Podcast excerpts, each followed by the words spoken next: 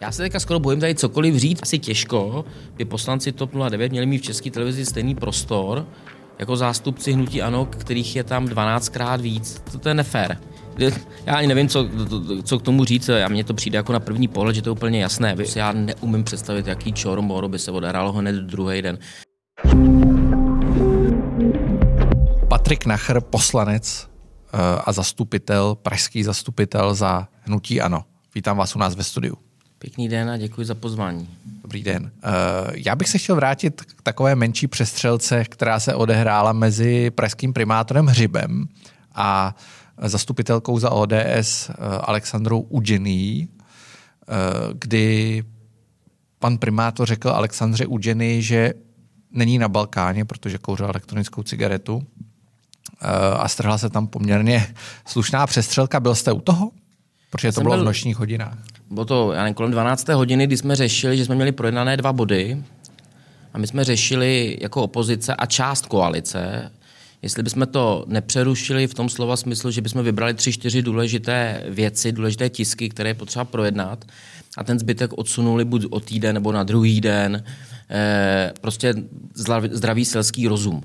No a tak jsme tam byli taková skupinka, opozice, koalice, no a v momentě, kdy jsem já viděl, že mm, pan primátor eh, začíná jako zvyšovat hlas a začíná být a, a, jako agresivní, arrogantní, tak jsem odešel, že to vůbec jako nedávalo, nedávalo smysl. A ono, takže jsem se posunul o nějakých 5-6 metrů, pak už jsem viděl v zásadě výsledek e, tohohle, e, kdy, kdy vlastně on nejprve se pustil do svojí vlastní radní, která ho upozornila, že to, že on tam načetl jako, jako projev dobré vůle že z těch 64 tisků vybral 30 a pokračujeme, jako by se nechumelilo. To znamená, že to vůbec jako nebylo nějaké zkrácení viditelné. A když mu řekla, že to je proti duchu jednacího řádu, že jen tak jako se teďka proškrtají body podle primátora, to, tak on řekl, že na duchy nevěří. To eh, Hanu Marvanou začala bránit eh, právě kolegyně Eugenia, přitom asi popotáhla tou elektronickou cigaretou.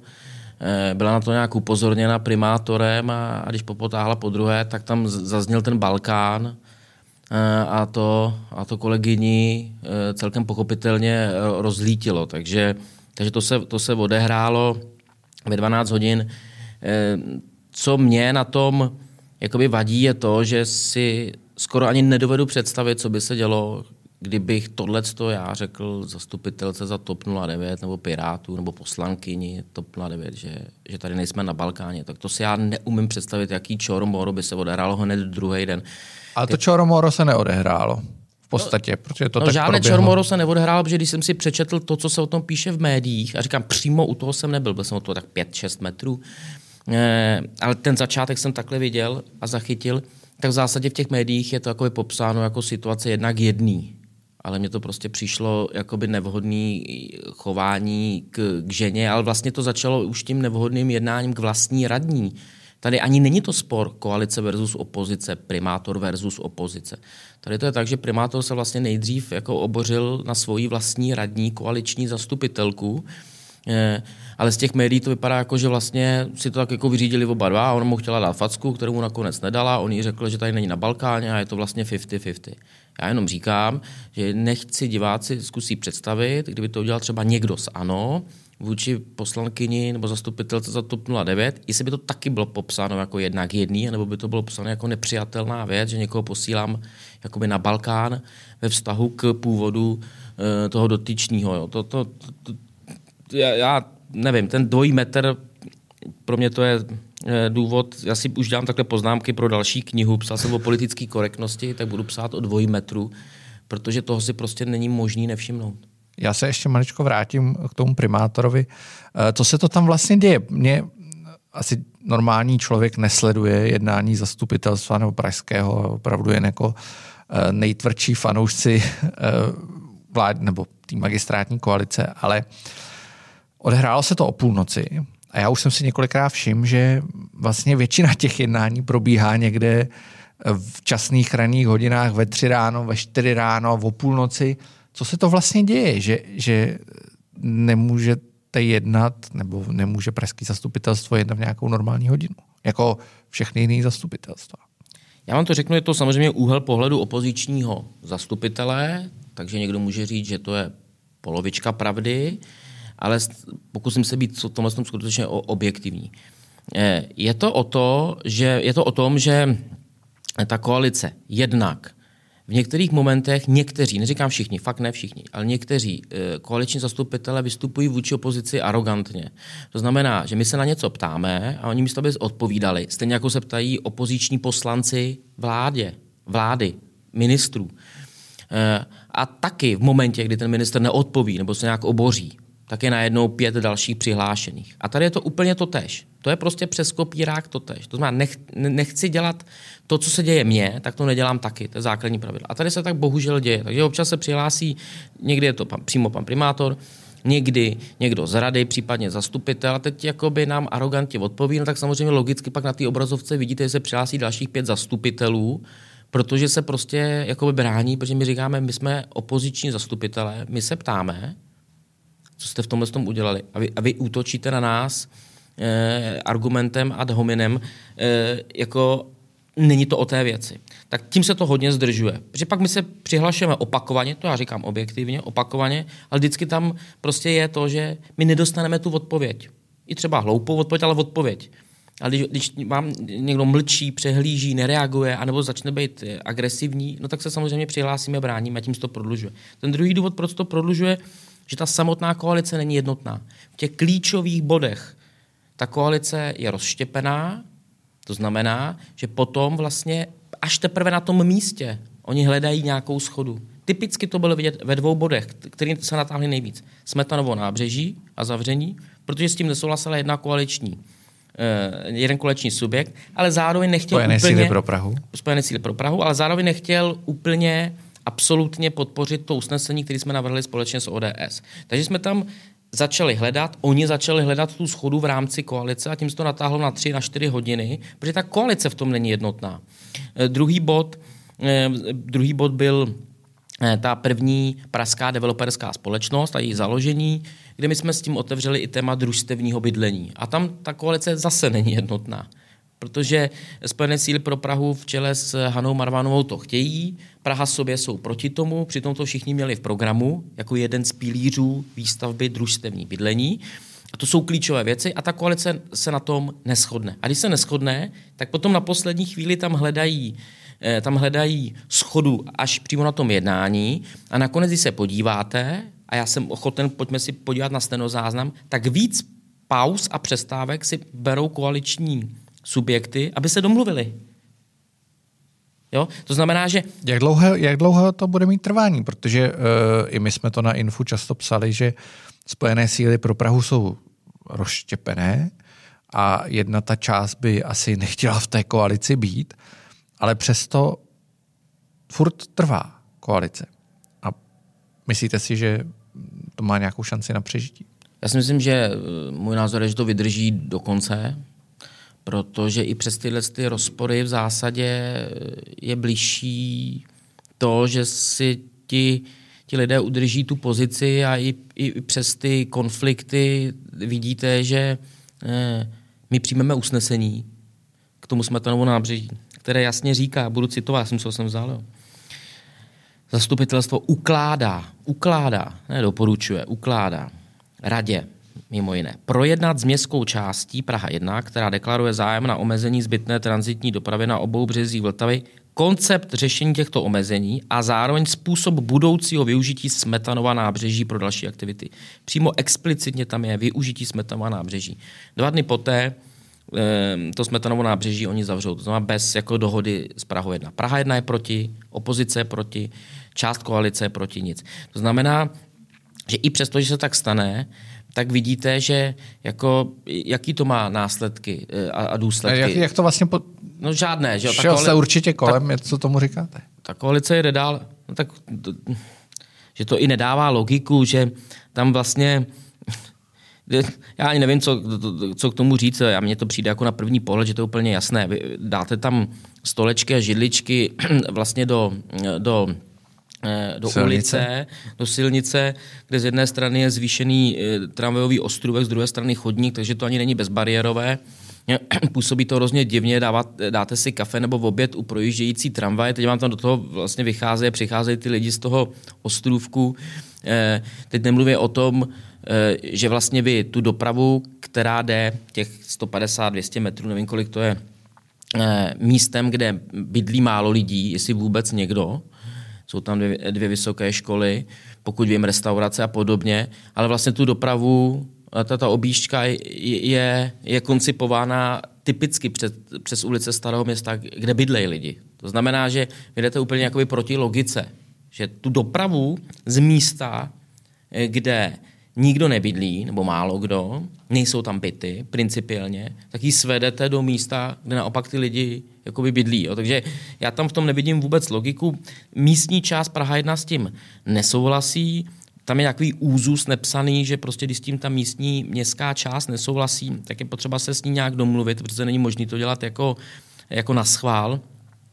A, a tohle to všechno, jak vidíte, nepomáhá. To, jak to vypadá, už je jenom taková ta třešnička, třešnička na dortu, ale jak vidíte, s tou koalicí to ani nehne. To znamená, že Oni si potom Že to tam bude dál, očekáváte? No nevím, tak my jsme, jsme svolali mimořádné zastupitelstvo, eh, sebrali jsme podpisy, víc než třetinu podpisů zastupitelů, s tím, že tam chceme projednat jako první bod to Smetanovo eh, nábřeží právě, ale proto už preventivně říkám, aby nás zas pan primátor neřekl, že že zbytečně utrácíme peníze na poplatníků za mimořádné zastupitelstvo, tak jsme tam zařadili i zbytek těch vyřazených nebo neprojednaných bodů eh, z toho inkriminovaného zastupitelstva, které skončilo v půl čtvrté nebo ve čtyři ráno tak aby jsme to projednali. To znamená, my tam projednáme to smetonovo nábřeží, co to jako má znamenat, jestli se teda usnesení dodržují nebo ne, a zároveň všechny ty, ty ostatní body, které jsme měli projednat teďka v květnu, protože jinak v červnu bychom tam museli být tímhle s tím tempem od čtvrtka do neděle. Vy jste, eh, krom kritizoval celou tu řadu bodů, kterou tam magistrátní koalice uh, prosadila. Jedním z nich je další bod, který byl přijmutý ve tři ráno, pokud se nepletu, a to je dotace pro uh, Prague Pride pro ten, nechci říkat kontroverzní, ale pro ten každoroční pochod Prahou. Eh, ta dotace narostla z nějakých pár set tisíc na zhruba 1 milion korun. Eh, co tomu říkáte vlastně? Protože vy jste, vy jste to už opakovaně kritizoval eh, a ta dotace pořád roste. A jaký je vlastně důvod toho, že roste ta dotace? Já jsem kritizoval ten kontext ne tu samotnou dotaci, ten kontext. Protože ten kontext je podle mě děs, děsivý, doslova děsivý. Ehm, ta dotace, jak jste řekl, správně poslední čtyři roky rostla a roste. A paradoxně největší dotace je letos, ten milion korun. Připomínám, v roce 2017 to bylo nějakých 200 tisíc. E, tak je milion korun zrovna v roce, kdy ta akce prokazatelně, logicky bude nejmenší. Nejmenší za poslední roky, z hlediska různých omezení kolem koronaviru.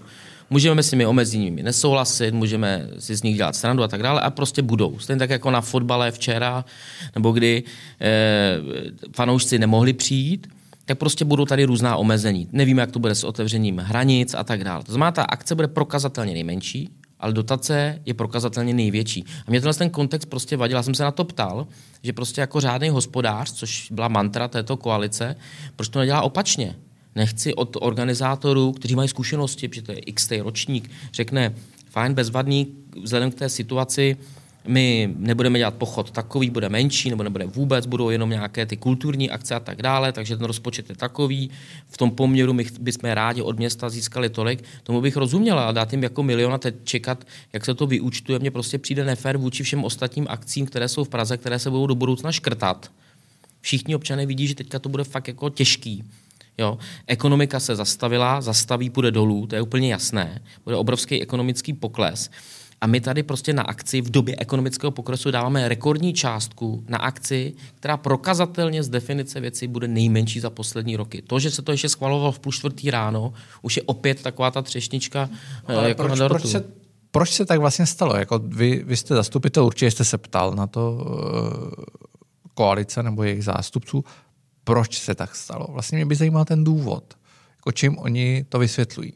No, to je dobrý dotaz špatnému, špatnému člověku, protože eh, já jsem se na to ptal opakovaně a paní radní Třeštíková říkala, že, že se nemusíme obávat, že oni to vyúčtují do, do poslední koruny a bude to v pořádku a když to nevyčerpají, tak to vrátí. Já jenom, když jsem se podíval ten rozpočet té akce zatím, jak tam byl v té žádosti, jo, mimochodem ještě to byla vlastně individuální žádost, zatímco v těch minulých letech to bylo součástí nějakého řízení grantového. Takže, ale, takže in, ty individuální žádosti o dotace jsou vždycky takový, jakože by to měla být mimořádná věc, nikoliv každoročně opakující se věc, kde ten organizátor už ví, jak žádat, do čeho se přihlásit a podobně. Ale tam bylo 4,5 milionu, tuším, 3,5 milionu z vlastních zdrojů, milion eh, z Prahy. Eh, já, já to nevím, prostě ona říkala, že ať se nebojíme, že do poslední koruny eh, to vyúčtují. Já si myslím, že město by to mělo jít takoby opačně. Říct, jak, jak, jak ten rozpočet té akce je, jak se vyvíjí ve vztahu k minulým létům, vzhledem k těm okolnostem a, a tomu uspůsobit úměrně tomu ten příspěvek města, proti tomu já jakoby neprotestuju, jo? aby tady nebyla zase zkrátka, hmm. kdo si dovolí kritizovat eh, tu výši, tak je homofob, jak jsem se někde dočetl. To prostě, to je přesně to, jak dneska se vede ta debata. Jo? Že vy buď jste, buď jste pro, nebo jste pro. A nebo jste homofob. A nebo, jste, a, a nebo máte nálepku. Nebo máte nálepku. To, to prostě, to, tak, takhle to není možný. Takhle není fakt jako možný diskutovat. Já jsem myslel, že tím koronavirem se tohle to změní a, a mám pocit, že jako těm lidem otrnulo a zase jedeme zpátky e, v tom nálepkování, v dehonestování a to. A člověk se jenom dovolil říct, i byl tu menšina, to já říkám, jo, že většina to podpořila třeba v diskusi na sociálních sítích, že to je správně se na to ptát proč je rekordní dotace na akci, která bude rekordně nejmenší. No tak to, to, to mně přijde, já už nevím, co bych jako opoziční zastupitel měl dělat. Tak to tam, tam budu mlčet, zved, jenom zvedat ruce nebo ne, být proti a tak dále. Mě by zajímalo, jak by se na to tvářili e, zástupci koalice, kdybych já jim tohle to vyčetl, že se ptají v poslanecké sněmovně. Já mám totiž tu unikátní příležitost, kterou má jenom Honza Čižinský, opačně, že já jsem e, zastupitel opoziční. A poslanec ale opoziční, opoziční zastupitel, zastupitel Praze, koaliční ale koaliční tam. Takže já se opravdu snažím, nemusíte mi to věřit nikdo, ale fakt se snažím ty věci, které mi vadějí jako opozičnímu politikovi v Praze, přenášet i, i do e, koalice jako eh, ve sněmovně. A musím říct, že e, ve spoustě věcí třeba spolupracuji s pirátskými poslanci, s jednotlivými zákony a tudíž jakoby do toho vtahují celý velký klub jako, jako ano, že to není dělení, že když je to opoziční poslanec, tak ten názor a návrh budeme automaticky vetovat a tak dále. Vy, vy jste zůstaneme u těch aktuálních událostí, vy jste mluvil o tom dvojí metru nebo o polarizované společnosti. Eh, včera poslanecká sněmovna hlasovala o, nebo volila eh, další členy Rady České televize, zvolila eh, ekonomku Hanu Filipovskou, novináře Pav, šachistu Pavla Matochu a e, novináře, moderátora e, Luboše Xavera Veselého. E, samozřejmě se objevila kritika především ze strany médií, že vlastně ano a, a je, jeho spojenci definitivně ovládli českou televizi. E, nemyslíte si, že na tom něco je? Ne, já zase, je to zase princip jako dvojího metru. Buď, buď nám zvolíte toho, koho my si myslíme, že je správný, a když ho nezvolíte, tak to byla nedemokratická volba. Takhle. Takhle přesně se vede ta debata. A já s tím bytostně nesouhlasím. Byla to eh, tajná volba a každý ví v politice, kdo je. Já jsem tam čerstvě poslanec, ale každý to ví, že tajná volba je nejdemokratičtější, protože v zásadě jakoby všechny dohody padají. Protože vy tam za tou plentou můžete jako odškrtnout, koho chcete, bez, bez ohledu na různé jako politické, politické dohody. Eh, ta znamen, to znamená, že každý pak řekne, jo, já jsem takhle hlasoval v pohodě, jo, a, a hlasuje si, jak chce. Když se podíváte na ty výsledky, kde kvórum bylo tuším 97, a ti jednotliví kandidáti dostali 108, 111, 114, tak to, bylo, tak to nebylo těsná polovina. To bylo hluboce nad pokud se říká, a to, to, to, to je právě ono, v té tajné volbě můžete říkat, kdo jak, že sociální demokracie se to nezúčastnila. A teď tady vytváří právě ty umělé koalice. Jo, jakože sociální demokracie dělá, že, že oni ne. Eh, tak když, tak když se dopočítáte počet poslanců, tak i přesto, že byste řekl, že to 100% poslanců z těch jednotlivých klubů, jakože to vylučuju, vylučuju, že by hlasovali takhle, 100% poslanců z těch, tak vám to prostě e, nevychází. A ty hlasy tam musely padnout i, i od opozice. Zcela, zcela jednoznačně. Říkám, nebylo to o jeden hlas. To znamená, to znamená že e, teďka to kritizovat, vždycky se říká, když je někdo někam zvolený nebo jmenován, dát mu 100 dnů hájení. Já bych tady řekl, aspoň dát těm lidem 100 hodin hájení, ale já bych tady řekl, že po 100 vteřinách už bylo všem jasný, že je ohrožená eh, jakoby demokracie eh, nebo pluralita slova nebo něco. Eh, to říkali mimochodem i po té předchozí volbě. A já, a ukažte mi, ukažte mi to jednání Rady České televize, kde by se něco takového dělo. Protože oni už to říkali i už poté, já nevím, kdy jsme to volili, v lednu nebo v únoru. No, no. Jo. A, a tohle, tohle to vlastně bylo druhý kolo nebo jakoby další dovolba.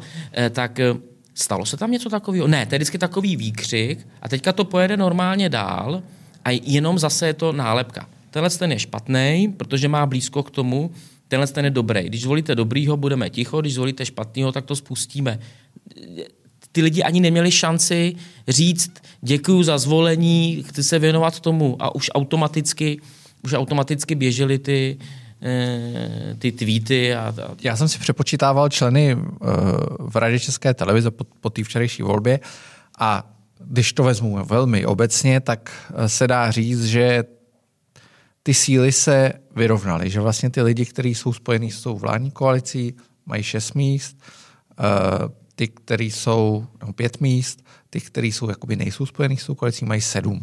Jo, ty, ty síly se, se jako vyrovnávají, přestože ještě není jako dosažená nějaká rovnováha. Uh, to se asi stane při té další volbě. Předpokládám, že uh, to bude 6-6. Ale mě spíš zajímá, vy jste v minulosti Českou televizi poměrně kritizoval, kritizoval jste jejich hospodaření a podobně, když se projednávaly ty výroční zprávy. Co vlastně si od té rady slibujete jako zástupce hnutí ANO nebo zástupce té nejsilnější vládní strany? Co si vlastně slibujete od toho, že ten poměr sil, ať, ať na to koukáme, jestli jsou špatný nebo mhm. nejsou špatný, to mě je v podstatě jedno.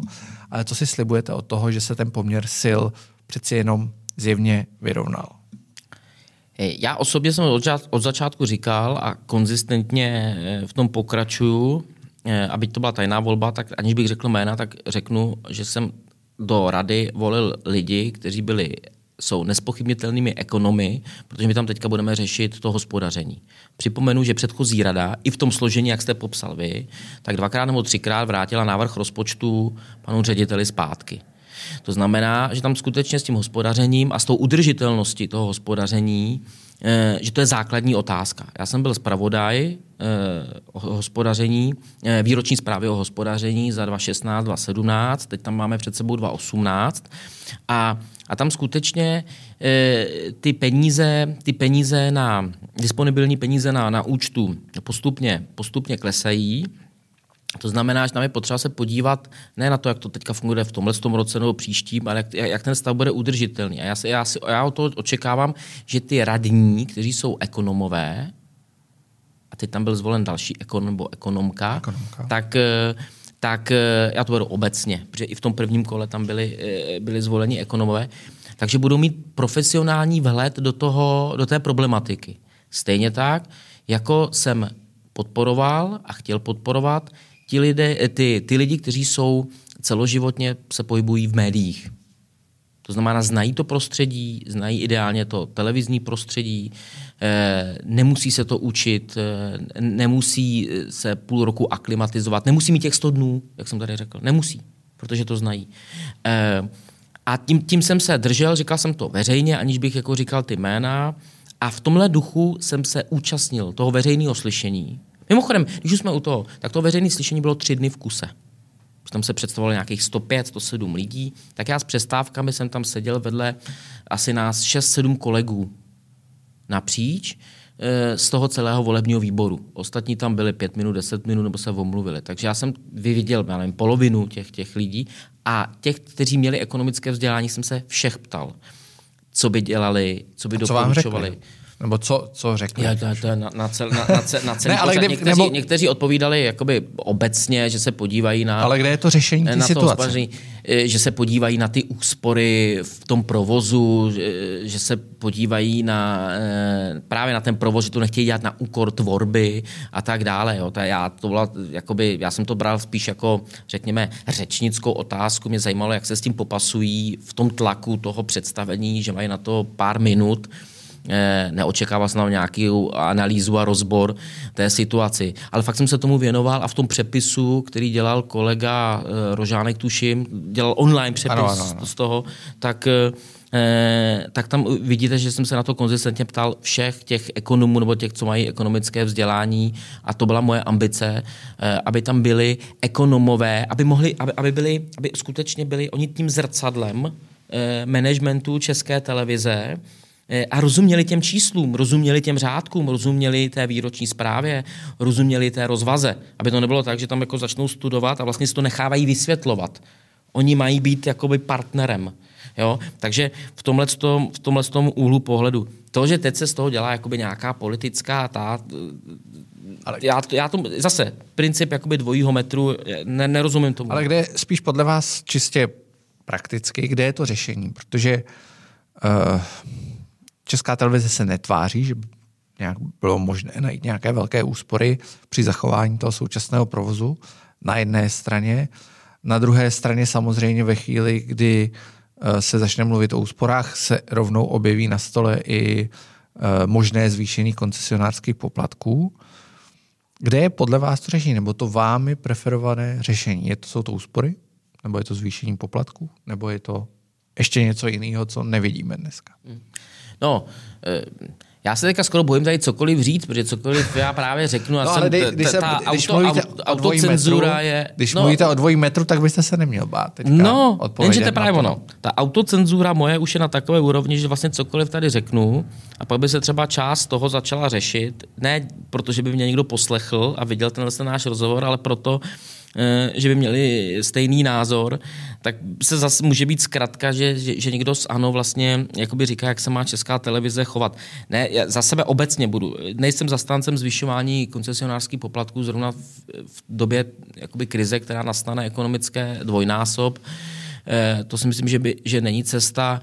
Eh, cesta je, jak, jak říkají i, i zevnitř televize, je Eh, jsou úspory na tom provozu, eh, řekněme míra eh, počtu zaměstnanců ve vztahu, ve vztahu k tomu, k tomu výkonu, když se to porovná s, s jinými veřejnoprávními televizemi, tak tam někde mít úspory, jakkoliv samozřejmě sáhnout do jako personálí je, je velmi složité. Určitě nikdo nechce rušit tu tvorbu domácí tvorbu nebo tu tvorbu, na které se podílí česká televize třeba jako, jako producent nebo koproducent.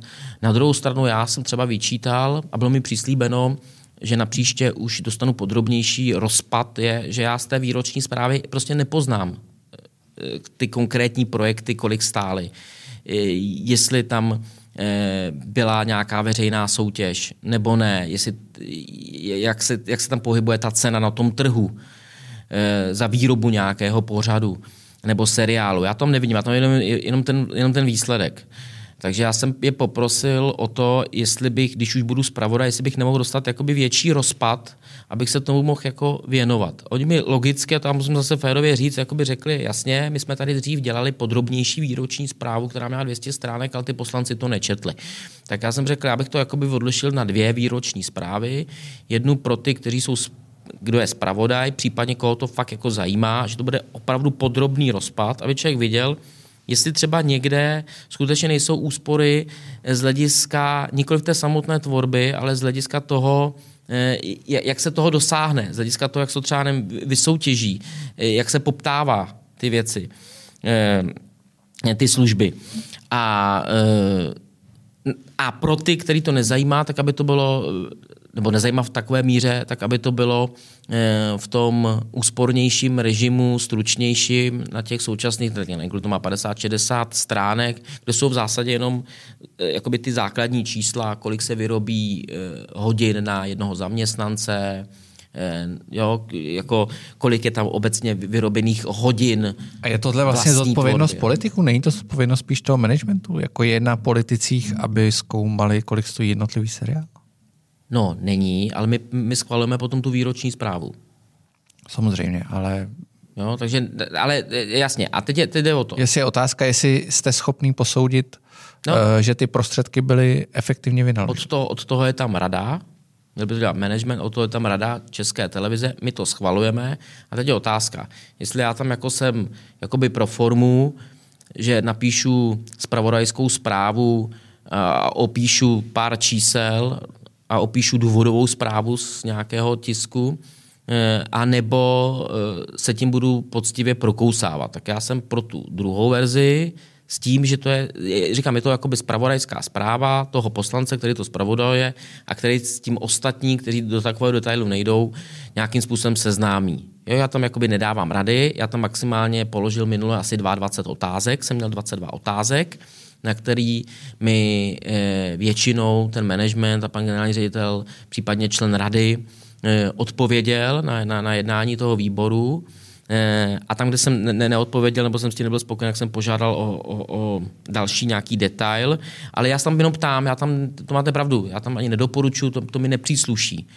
Ale na druhou stranu, jako v té chvíli zase byste měli by úplně stejnou otázku v momentě, kdy vám přijde taková výroční zpráva a já jenom konstatuji, vyrobilo se tolik desítek tisíc hodin vlastní tvorby, tolik cizí, vyrobilo se 6 hodin na jednoho zaměstnance za rok, já nevím, eh, a tak dále. Rozpočet je takový, takový jsou příjmy, takový jsou výdaje, tohle se získalo na koncesionářských, poplat, koncesionářských poplatcích, tak řeknete, tak to je asi málo, že jo? Uh, já se maličko posunu to téma, zůstanou české televize. Uh, objevily se názory, a teď třeba, jestli jste viděl, nevím, včerejší arénu Jaromíra Soukupa, Eh, kde se to řešilo mezi novináři, kde byl Luboš Xaver Veselý, Jindřich Šídlo, Luděk Staněk, Jaromír Soukup, že ta česká televize během té koronavirové krize uh, zastávala výrazně vládní pozice, minimálně v tom spravodajství. Uh, myslíte si, že to tak je, nebo není? Vládní pozice? Vládní, jakože byla pro vládní televize v podstatě v tu chvíli. Jako tak, a jak se to projevovalo? Nebo? Eh, že nedávala prostor opozici, nebo zaznívá i kritika z opozice, že nedostávali prostor během té krize. Že vlastně, tak mě zajímá, jak se, jak, jaký je váš názor. Ne, a nemusíte se bát. Ne, že... já se nebojím, ale ne. Ne, mně, to, ne, mně to přijde úplně úsměvný. Tak, základní přece pravidlo platí a ty politici v opozici jsou zkušení politici, kteří sami byli někdy ve vládě. Například Miroslav Kalousek.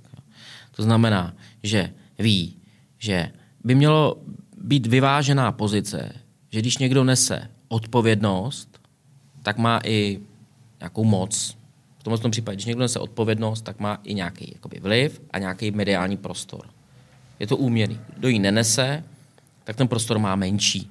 Logicky. To nemůže být jednak jedný. Teďka nepočítám ani e, ten volební zisk, který by to mělo kopírovat asi těžko by poslanci TOP 09 měli mít v české televizi stejný prostor jako zástupci hnutí ANO, kterých je tam 12krát víc. To prostě, jo, to, to, to, to přece, to, to je nefér eh, vůči divákům. Ne? Jako když bych měl být, teda, kdybychom šli těmi čísly, tak by oni měli být, by tam měl být 12krát někdo za ANO a jednou za to, aby to odpovídalo volebnímu výsledku nebo rozložení poslanecké sněmovny, aby byl teda přesnější nebo přesný. Jo? Protože to nějakým způsobem odpovídá i té míře té odpovědnosti. Protože pak, když se něco pokazí, no tak za to může ten největší klub, a my s šesti poslanci my nic, jo? ale ten mediální prostor bychom chtěli mít stejný. No, tak musíme takhle, ten, takhle jakoby si selektivně vybírat jenom to, co se mi hodí, e, e, mně, se, se nelíbí. A teď já to, proč já to říkám takhle ostře, je, že vlastně ta podobná pozice byla v Praze. V Praze byl taky vidět jenom primátor, a my jako opozice jsme nebyli vůbec, tak si udějte rešerši. Tak ať si každý udělá rešerši, monitoring. A teď jste u nás. Vůbec. Dobře, teď už jsme potom po, po koronavirové době. Teď se bavíme o té době koronaviru.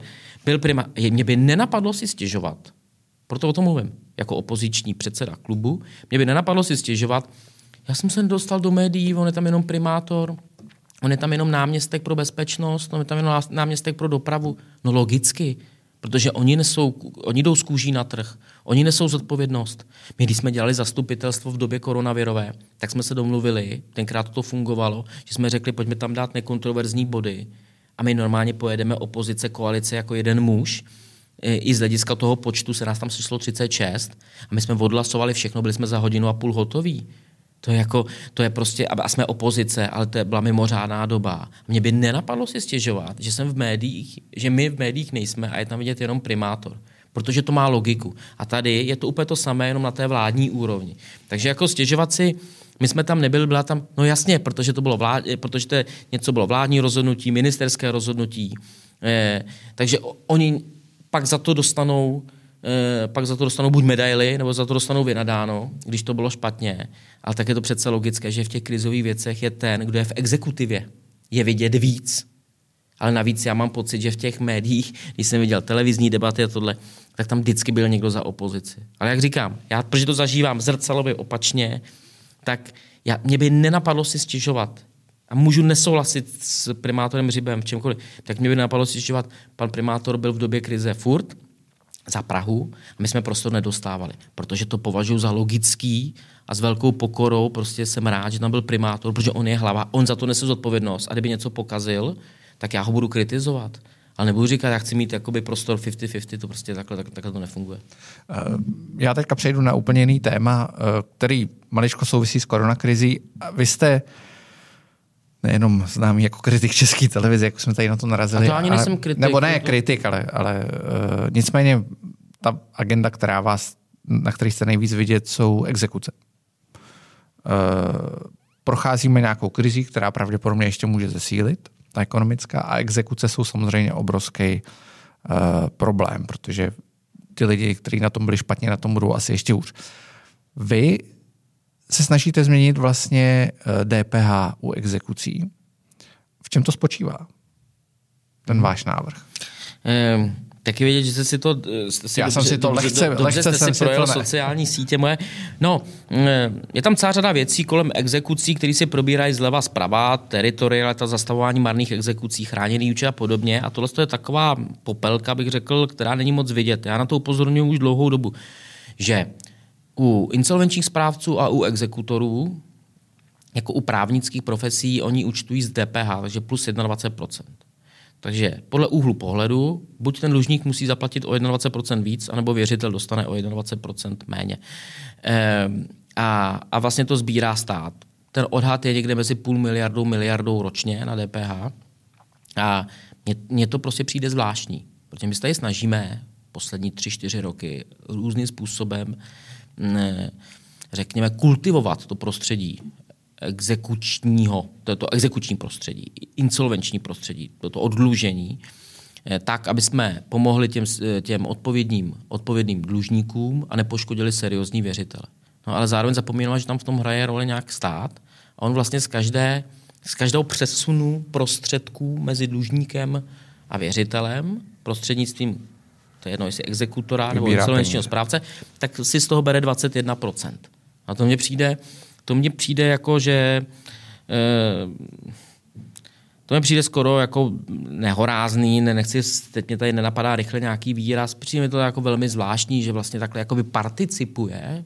Parazituje. Parazituje, naštěstí jste to řekl vy, takže děkuji, že jste mě uchránil od toho použití toho slova, ale jakoby participuje na té celé situaci. Takže já jsem požádal, a už jsem to řešil při nové takzvaného insolvenčního zákona, jestli bychom se nepodívali na to DPH.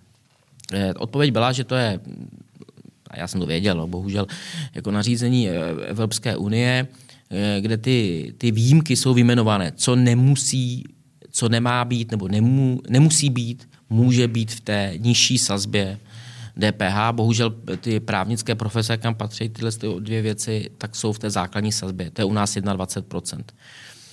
Nicméně teď, podle mých informací, se v Evropské unii otvírá debata právě eh, o, o daních, o DPH a že by to, ta konstrukce by byla opačná. Co naopak všechno musí být v té základní sazbě. A v momentě, kdyby my jsme si tam vyjednali jakoby výjimku, že je na nás, jestli tam právě věci, jako jsou vymáhání pohledávek, když bych to jako dal nějaké skupiny. To znamená právě ty, ta činnost exekutora insolvenčních správců, že bychom to mohli dát třeba do té nižší sazby nebo na nulu, to je, to je politická debata, eh, tak je to ideální prostor. Takže já oslovím paní ministrini eh, Šilerovou, eh, aby jsme v tomhle tom udělali nějaký. A myslíte si, že, že to podpoří? Že ona přijde o miliardu korun? Hmm, je to půl miliarda až miliardy, kdyby to bylo na nule. Kdyby to aspoň šlo na tu nižší sazbu 10%, tak se tady bavíme o 250 milionech až půl miliardy. Já si myslím, že to je pro dobro věci. Přece není možné, aby jakoby v tom, eh, té v úhozovkách hře, kde je věřitel, dlužník, exekutor, insolvenční správce, stát, tak v zásadě jsme furt měnili různě pravidla, furt to kultivovali, furt to třeba změkčovali a ten stát byl jakoby bokem, tak ten stát se tohohle z toho všeho taky musí nějakým způsobem zúčastnit, pokud máme ambici vyřešit 4,5 milionu exekucí. A tohle je prostě nějaký signál, že se to, buď se jim to zlevní, nebo ty věřitelé dostanou víc. Jo, ale rozhodně prostě pětina, eh, když ji škrtnete a bude to desetina, nebo by to byla nula, tak to pomůže. Jo, já nevím, já teďka, eh, jak říkám, teď to paní ministrině dozvíte z tohohle pořadu, ale já jí to třeba to stihnu tak ještě doufám, dřív. že jsme ji nes, nes, eh, neskazili den. Ne, ne, ne, já jí to, já jí to řeknu, protože já, oni už to vědí, já jsem se na to ptal opakovaně na, jakoby na ministerstvu, eh, protože mm, to DPH, ta základní sazba u těchto věcí mě vždycky znervozňovala, tak jsem se na to ptal. Já tím neříkám, že dosáhnu toho stavu. Na to jsem malý mravenec tady. Jako. Ale, ale ten pokus si myslím, že za to stojí. Eh, a vedle těch jiných věcí, které je potřeba změnit u těch exekucí, tak mi přijde, že by byla škoda, mm, aby to spadlo pod stůl. Děkuji za návštěvu. Já děkuji Přeju vám hodně štěstí. Díky, díky. díky.